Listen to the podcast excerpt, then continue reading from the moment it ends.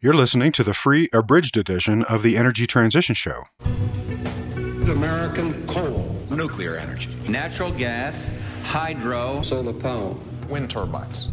We're becoming a monumental exporter of natural gas. This boom in the United States is not a bubble that's going away. The oil's still there. I'd rather pump it from another country and save ours, and then when the rest of the world runs out, hey, guess what? We can yeah. still turn on our lights.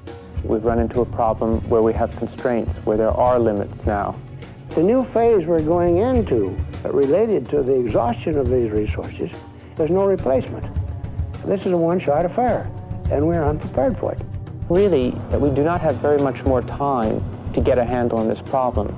It's better to get to a renewable future, a sustainable future sooner rather than later. Get there before we do the environmental damage, not after. For March 17th, 2021, this is the Energy Transition Show with Chris Nelder. This is part two of our three hour interview with Dr. Simon Evans of Carbon Brief, a UK based climate and energy think tank, in which we reviewed months of research that he and a colleague did to try to understand the present and future potential for hydrogen.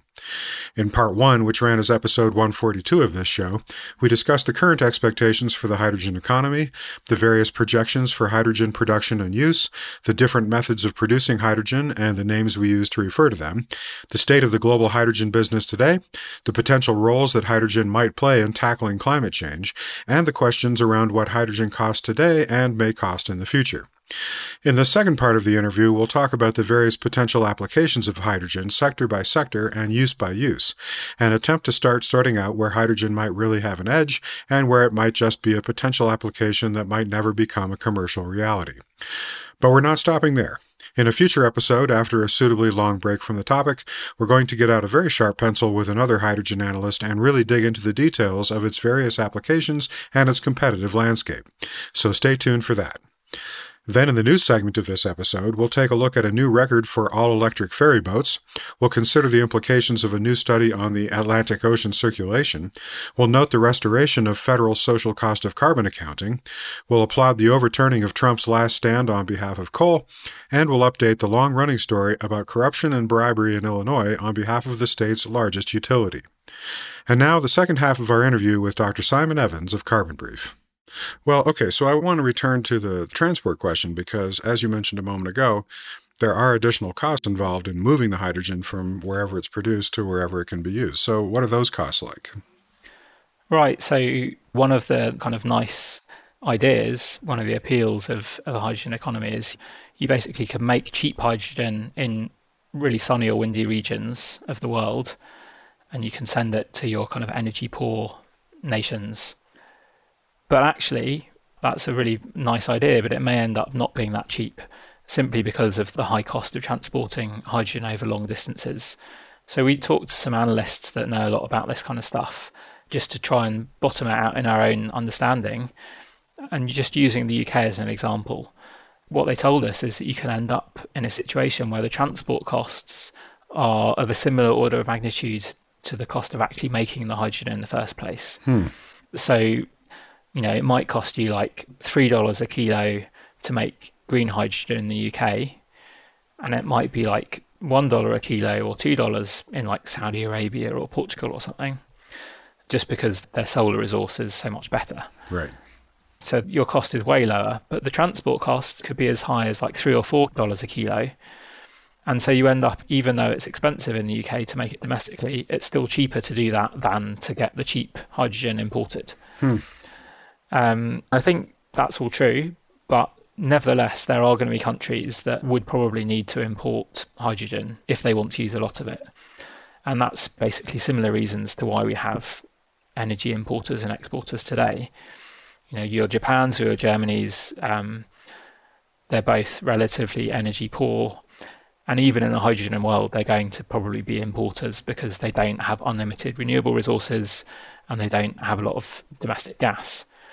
And in the same way that we currently have regional versus international trade in gas via pipelines or ships, we're likely to see that with hydrogen as well if we're going to have a global trade.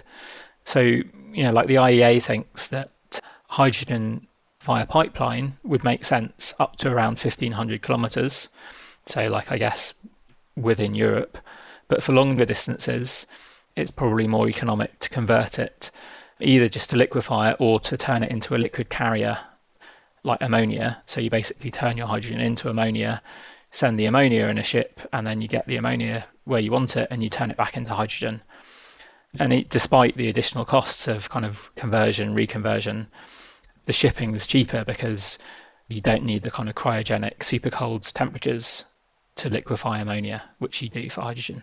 Right. I mean, just achieving those temperatures requires a lot of energy in itself, right? So it's these energy mm-hmm. inputs involved in doing the conversions that are potentially problematic here, or at least that add costs. I mean, this is something that we discussed in our Energy Basics mini series again, which is that every time you convert energy from one form to another, you lose some of it, and ultimately that increases its cost. So, as a general rule, it's cheaper to use hydrogen that is produced close to where it's used because long distance transport will require more energy to do things like cool it and pressurize it and liquefy it and then transport it and then warm it and then regasify it, every one of those steps, you're losing a little bit of energy, which is one of the reasons why I'm particularly skeptical of ideas like, for example, turning Chile into a major hydrogen exporter to the world. So, this brings us to another point the effect that this new commodity will have on global trade and money flows and trade balances and so on. So, how is hydrogen expected to affect global geopolitics?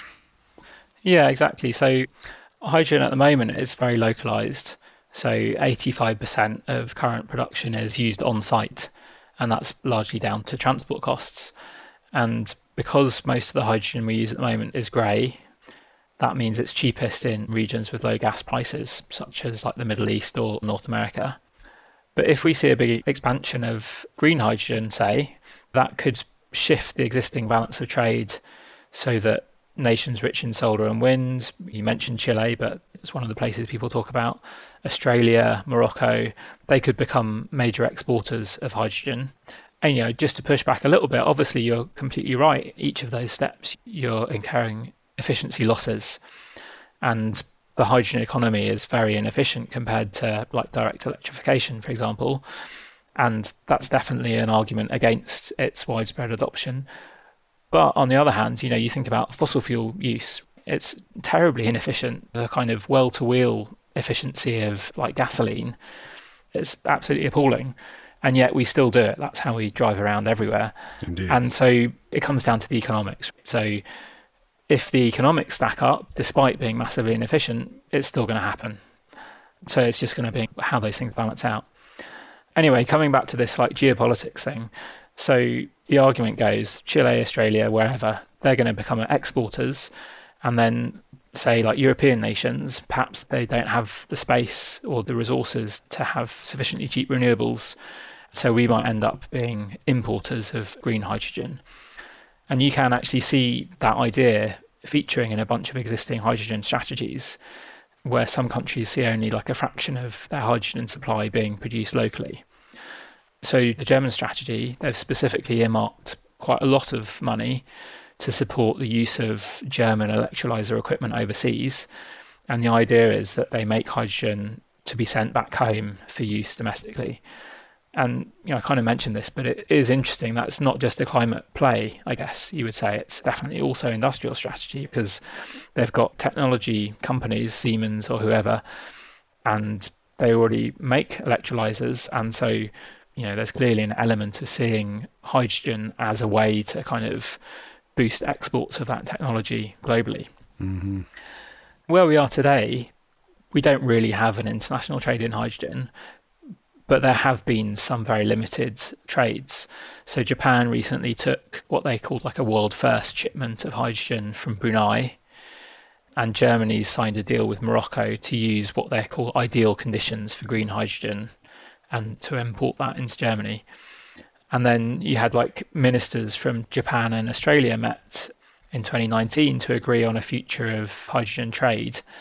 And that would basically see Australia making lots of green hydrogen and sending it to Japan.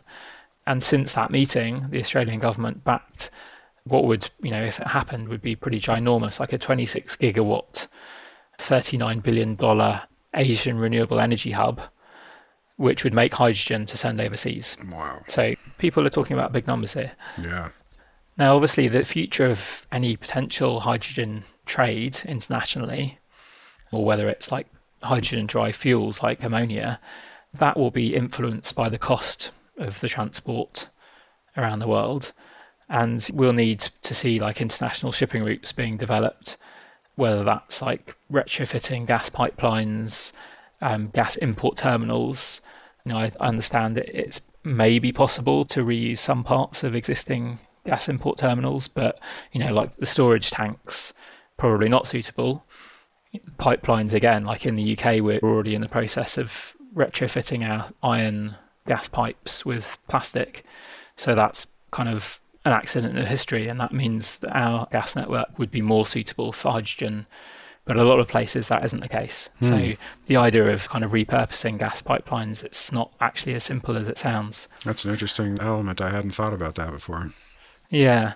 So one of the hopes let's say we develop this international trade in hydrogen, one of the hopes could be that you can create a safer world it sounds nice, doesn't it? But you basically avoid geopolitical tensions around oil exports, which, as we know, is a major flashpoint.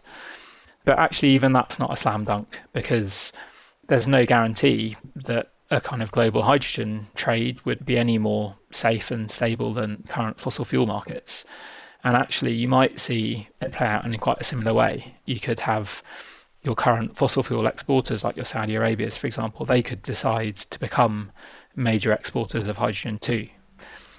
Yeah, exactly. And this is an interesting element of all this is again, there's these sort of hypey sort of claims about the potential to make a safer world or to reduce geopolitical tensions, but I think as we're going to discuss in a bit, not necessarily so. So you conclude your article by looking at how hydrogen might be useful to help decarbonize various uses of fossil fuels sector by sector. So let's take a look at those, starting with road transport. What can hydrogen do for us here? Right. So when people think about hydrogen for energy, usually the first thing that pops into their head is going to be like a fuel cell car. Actually, this comes out in strange ways. When we were getting towards publishing our article on hydrogen, we've got a colleague who takes care of kind of publishing and search optimization and all that kind of stuff. And she was like, guys, can you like put fuel cell cars in the title or like at the first lines? And we are like, nah, nah, not going to happen. anyway, genuinely, that, you know, obviously that's the thing people tend to think about. That's right. And we already talked about the fact that this focus on hydrogen as an alternative to fossil fuels in transport specifically, that's got a history dating back to the very earliest waves of enthusiasm for hydrogen and actually even earlier when it was promoted as an alternative to oil. Yeah. And you can actually see that in terms of the policies that are currently in place to support hydrogen. And historically, those have predominantly been directed at cars or like refueling stations or buses. What's quite interesting is despite the fact that there are those policies in place, actually mobility is like the smallest component of the hydrogen market today and it's I find this quite surprising. It's less than 0.1% of global hydrogen demand. Hmm. And despite that, there's still enthusiasm from some industry actors for hydrogen to succeed in transport. And it actually is quite significant in some niche markets. So apparently, you know, again, something I didn't know, apparently there's around 25,000 forklifts around the world that are powered by hydrogen. Coming back to what I said right at the beginning of this, what we're looking at, hydrogen has to compete not only with fossil fuel vehicles in terms of decarbonisation, but it also has to compete with other low carbon alternatives. When we wrote our article, we kind of hedged it, which is a, I guess, a carbon brief style. But honestly, I would say it's really tough to see hydrogen making major inroads in light duty road transport, like cars and vans just because of the success of battery electric vehicles. Yeah, and actually, that's a sector that I've been working in for the past five years, and I fully concur with that. There's still some hope for medium or particularly heavy duty vehicles, but I think in light duty, that game has been won by EVs. Yeah, to be honest, like, why did it take this long? I mean, I remember I was at university reading New Scientist. I don't know if you get that yeah. in the States. It's a bit like Scientific American for those that don't know one or the other. Um, you know, I remember reading about hydrogen and electric vehicles at the time and thinking like, clearly battery is going to make more sense, you know, just right. largely because of the efficiency. Anyway, I digress. So as of 2019, there were like 11,000 passenger vehicles around the world running on hydrogen fuel cells. So that's like nothing, right? Right. And most of those are in California, Europe, and Japan. Where they received very strong policy support. Right. And despite very strong policy support, it's still only 11,000. Right. And as a comparison, the battery electric car fleet exceeded 7 million. And I've written last year, I can't remember if that was last year 2020 or last year 2019. I think that was Um, 2019. we've, yeah. we've entered the COVID vortex Right. in terms of time. But anyway, it's 7 million and the first million was just five years ago. So it's, Yeah. it's growing at a ridiculous pace. I think it went up 43% last year, electric car sales Mm-hmm. globally. I saw a headline recently. Anyway, so that game, as you said, is kind of over. Now, it used to be the case for battery electric vehicles as well, but one of the limiting factors for the fuel cell vehicle industry has been kind of a chicken and egg problem. So there's not enough vehicles produced to bring down prices, and that means then there's not much demand, and that means you don't build a lot of refueling stations because those are expensive investments. And that in turn means if you're a potential buyer, you're like, well, how am I going to refuel? So that limits demand and you get this like vicious cycle. So fuel cell vehicles are really expensive. And we just kind of looked up numbers in the UK. I'm sure it's kind of similar in other markets. So you can buy like a typical petrol car for like twenty or thirty thousand pounds, like a conventional fossil fueled vehicle. Then if you want a Tesla Model 3, you know, I think many people see that as like a premium product. That's like forty-five thousand pounds. And if you want a Toyota Mirai fuel cell car, that's like seventy thousand pounds. Mm-hmm. So that's a big problem for the fuel cell vehicle industry. And even after you've spent the 70,000 pounds, good luck finding a place to refuel it. Right. Yeah. I mean, I think there's a fueling station out by Heathrow Airport. I'm not aware of any others, but I'm sure there are some. yeah. So the Hydrogen Council did a report looking at this, and they basically said what we need is like a radical increase in production. And once we get up to like a million fuel cell cars each year, then maybe those cars might be competitive on a cost basis. But frankly, if you look at the strategies of car makers around the world, I just can't see that happening anytime soon. Yeah. Meanwhile, electric cars, they were very expensive during the early days of people talking about fuel cell vehicles. But since then, costs have dropped dramatically. There's extensive electric vehicle charging infrastructure now. It's a common sight, again, just in the UK, but I'm sure in other countries too. So, yeah, that's just another way in which that game's kind of over. Yeah. And just like fundamentally, hydrogen fuel cells have some very vocal detractors. So famously, Elon Musk calls them fool cells, and he says the technology is mind-bogglingly stupid. And although there have been attempts to get fuel cell vehicles into the mass market, it's again, it's just pretty clear they're really losing badly in most segments of road transport. Now, you mentioned maybe heavy-duty trucks, buses, etc. So BNEF suggested that hydrogen could still have a role for long haul trucks, but despite that, they said like the bulk of bus and light truck stuff is going to be electric.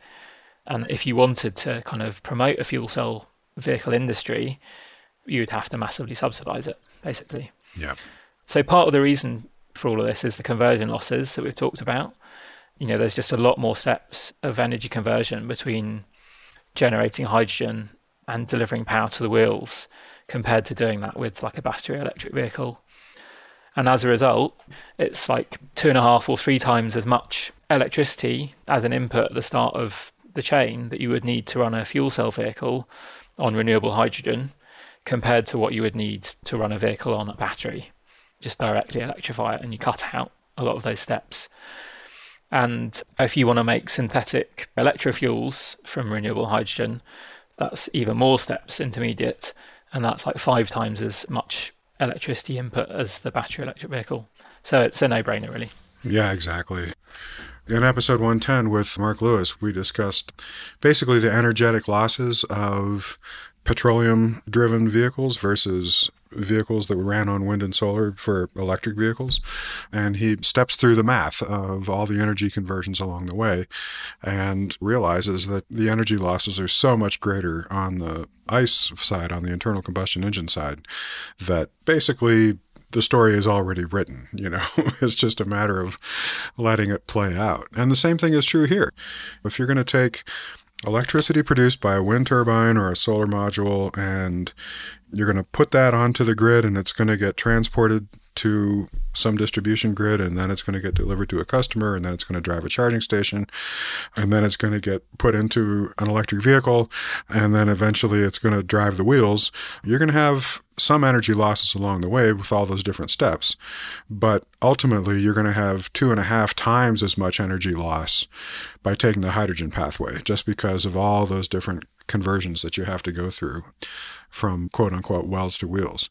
So now we have a number of vehicle manufacturers that have been investing in producing hydrogen fuel cell vehicles for many years now starting to throw in the towel on them. I mean, just recently, Scania, a $20 billion Swedish manufacturer of heavy duty trucks and buses, including hydrogen fuel cell vehicles, said that the technology's future is quote unquote limited and that it expects its all electric vehicles to gradually overtake its fossil and biofuel powered solutions in most transport applications, even for heavy duty vehicles.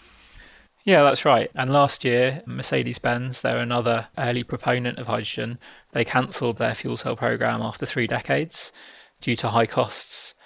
Volkswagen, they published a statement recently saying, quotes, everything speaks in favour of the battery and practically nothing speaks in favour of hydrogen. Yeah. It's not totally over for fuel cell vehicles because you've got Japan expecting to get 800,000 of them. That's their target for 2030. South Korea on the same timescales at targeting 1.8 million. And Japanese and Korean car makers, Toyota and Hyundai, have got ambitious plans for scaling up production. So Toyota, obviously we mentioned the Mirai, they've recently launched the new version of that. I actually didn't know this, but Mirai is the Japanese word for future. they've launched that new version despite the fact that they've hardly sold any of the previous model. Hmm. But as you say, there are some signs, even those that have previously kind of strongly promoted fuel cell vehicles are kind of maybe easing off a bit on fuel cells and revealing plans like to ramp up production of battery electric vehicles because right. they can't miss out on where the market's going. Yep. So Toyota, it does now have big plans to scale up battery electrics and hybrid cars. Some people have taken that as a sign that they're moving away from fuel cells. We actually talked to Toyota UK about all of this you can take what you will from this. But what they said is, yeah, sure, we are pushing electric vehicles, but ultimately we see fuel cell cars being, quotes, as attainable as hybrids. I'm not sure what that means. Maybe you can interpret it for me. well, I mean, I don't know. By the time you get there, I don't think we're going to be using hybrids much anymore either. So, yeah, that's what it would mean to me. Yeah, I mean, their strategy is quite curious. Like, I didn't realize until we spoke to them, like, Toyota Mirai has a massively oversized fuel cell, which sounds nuts, right? I mean, it's expensive. Right. But their argument was no, no, this makes sense. We're going to use the exact same fuel cell in a car versus in a truck or like a van because we're just using the same one. It's like economies of scale or something. Again, mm. just doesn't really make sense. Mm.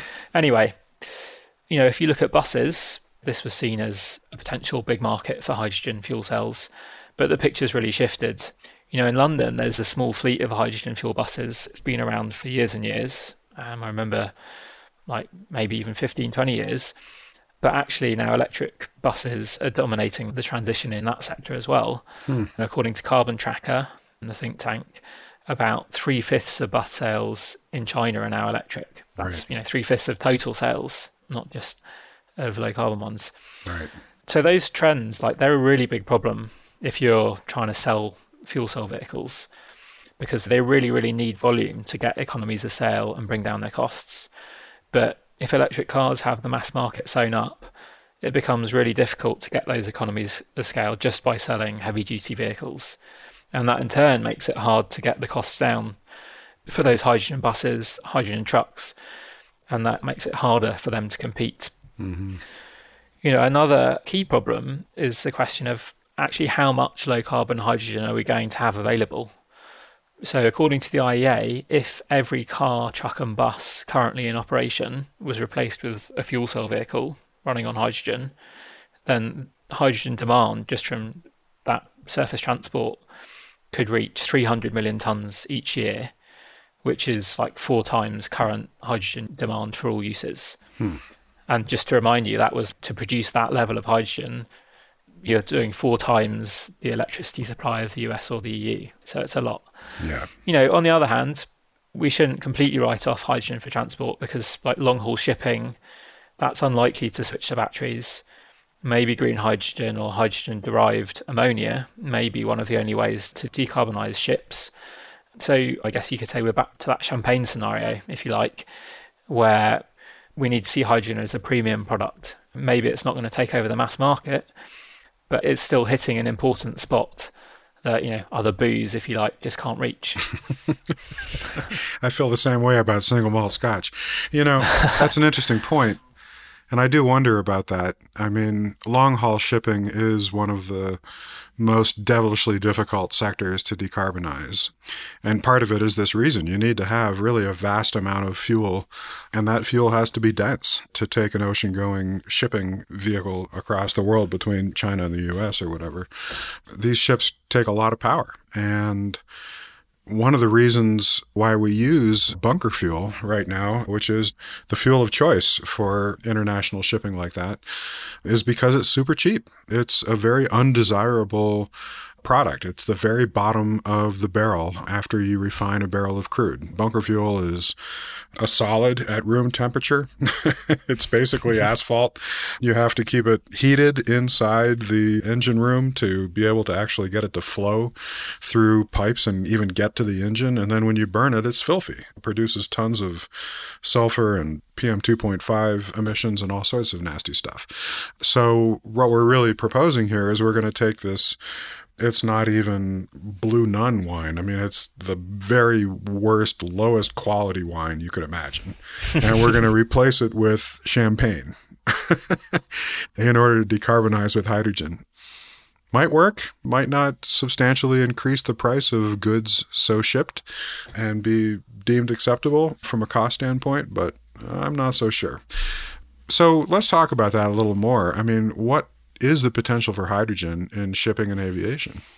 Right. So, aviation and shipping together, they're responsible for about 5% of global emissions. And they're obviously really difficult to electrify. Doesn't matter how many exciting articles you read about electric planes or whatever, electric ferries, they're really tough to do in other ways. So that they're definitely examples of where hydrogen or hydrogen based fuels could be crucial. We might just run out of other options. So, you know, over the past year, Japan's launched an ocean going liquid hydrogen carrier. We've also seen, like relatively recently, the first hydrogen powered small passenger plane take flight. And Airbus last year published blueprints for concept planes running on hydrogen, I think by 2035 or something like that. Hmm. But obviously, at the moment, those are all just kind of demonstration projects or even ideas just on paper. Right. And that's basically like the upper limit of progress for hydrogen in shipping and aviation. So there's really a long way to go if we're going to see them deliver significant decarbonisation. But if you look at the International Maritime Organization has a target of a sector-wide 50% emissions cut by 2050. And if you're going to do that, like ships last a long time, they're on a kind of long capital replacement cycle. So you'd need to see commercially viable zero emission ships entering the global fleet by like 2030, say. So you really, really need progress like pronto. So there are various early stage projects using hydrogen based fuels in shipping. Having said that, the industry is kind of a bit stuck, according to the reports we looked at. And the basic problem is that ships are big and expensive. And one of the challenges with hydrogen is you actually need to link up action, like this chicken egg thing. And in this case, it's not only in terms of making new kinds of ship, but also you have to put in place the supply chain for the low carbon hydrogen or the hydrogen derived fuels that the ship's going to run on. And if you don't get that coordination right, then the whole thing gets kind of worse than the status quo in terms of CO2 emissions if you have to use like grey hydrogen or whatever. Mm. So, one of the reports we looked at said basically the industry hasn't decided which route to go down in terms of the technology, the fuel. You know, so let's say you, you could directly combust hydrogen in your ship engine, or you could have a fuel cell to run the ship. But those are kind of choices that require different types of investment, different types of infrastructure investment, and different kit on board in terms of storing and powering the ship. And you know, another issue is hydrogen is not energy dense in a volume sense. And so if you're going to use hydrogen as your fuel, you need five times more storage volume compared to your bunker fuel. And that obviously reduces the amount of space you have available for cargo. And not only is your fuel more expensive, but you've also cut your profits by not carrying as much stuff.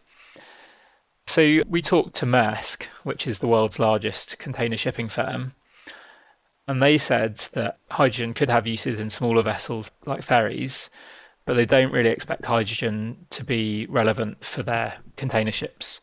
And instead, what they think is that it would be more sensible to convert it into either methanol or ammonia and use that as a fuel instead.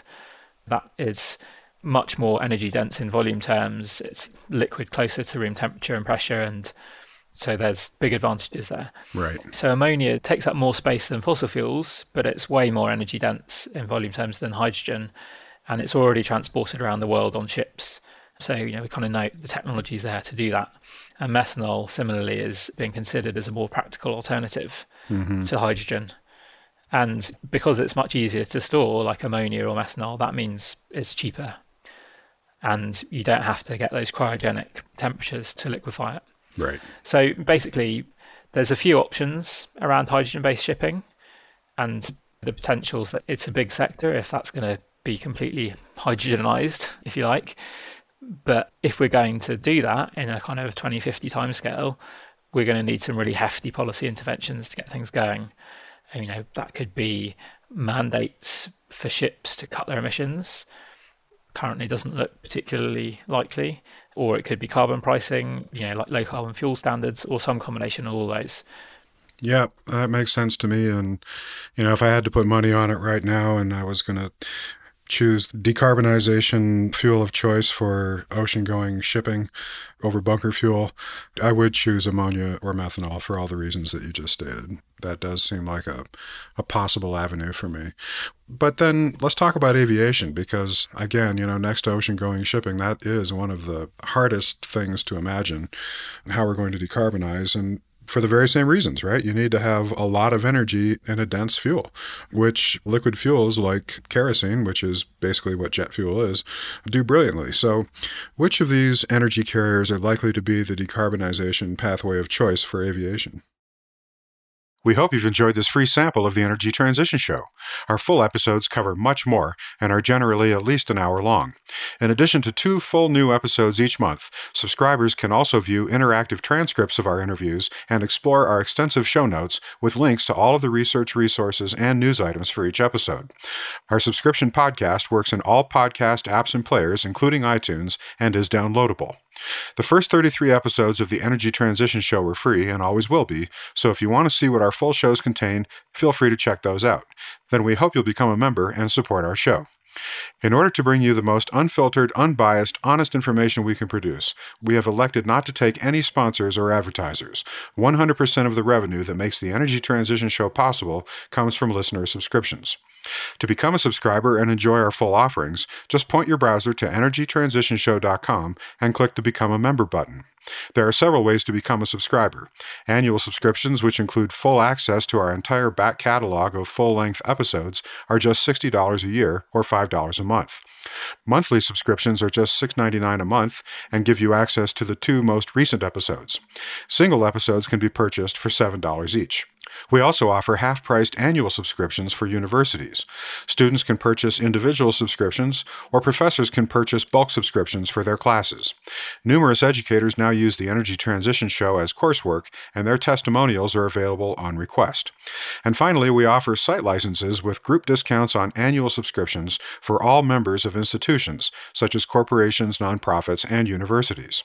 So join us today and support our ad free, hormone free, organic, handcrafted, artisanal podcast featuring high quality, cutting edge interviews and news about the most important story of our time energy transition.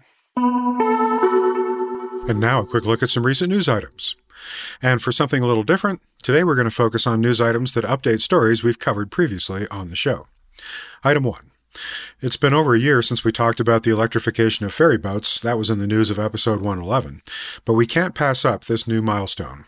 On March 1st, the world's largest battery electric ferry began regular service on Norway's busiest ferry route between Moss and Horten. At 143 meters or 469 feet in length, the MF Basto electric ferry can carry 200 cars or 24 trucks, plus 600 passengers, on 20 trips a day. The vessel's battery capacity is 4.3 megawatt hours and is recharged at the rate of about 7.2 megawatts. That's about enough power to run seven tall office buildings, with the peak output capacity of 9 megawatts.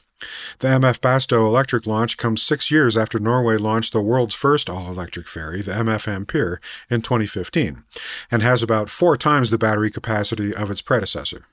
Worldwide, there are now some 331 ships and vessels equipped with batteries for either electric or hybrid operation, with another 180 vessels on order. Just over 200 of them are sailing or will be used in Norway. Item 2. According to researchers from Ireland, Germany, and the UK, the Atlantic Ocean circulation is the weakest it has been in at least 1600 years.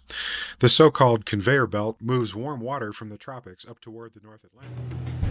Well, that's it for this episode of the Energy Transition Show. Thanks for listening. You can find our show archive and give us feedback and suggestions at energytransitionshow.com and follow us on Twitter at Transition Show. Our theme music was by Mike Sugar and Mark Burnfield, who you can find online at mikesugarmusic.com. The Energy Transition Show is a production of the XE Network.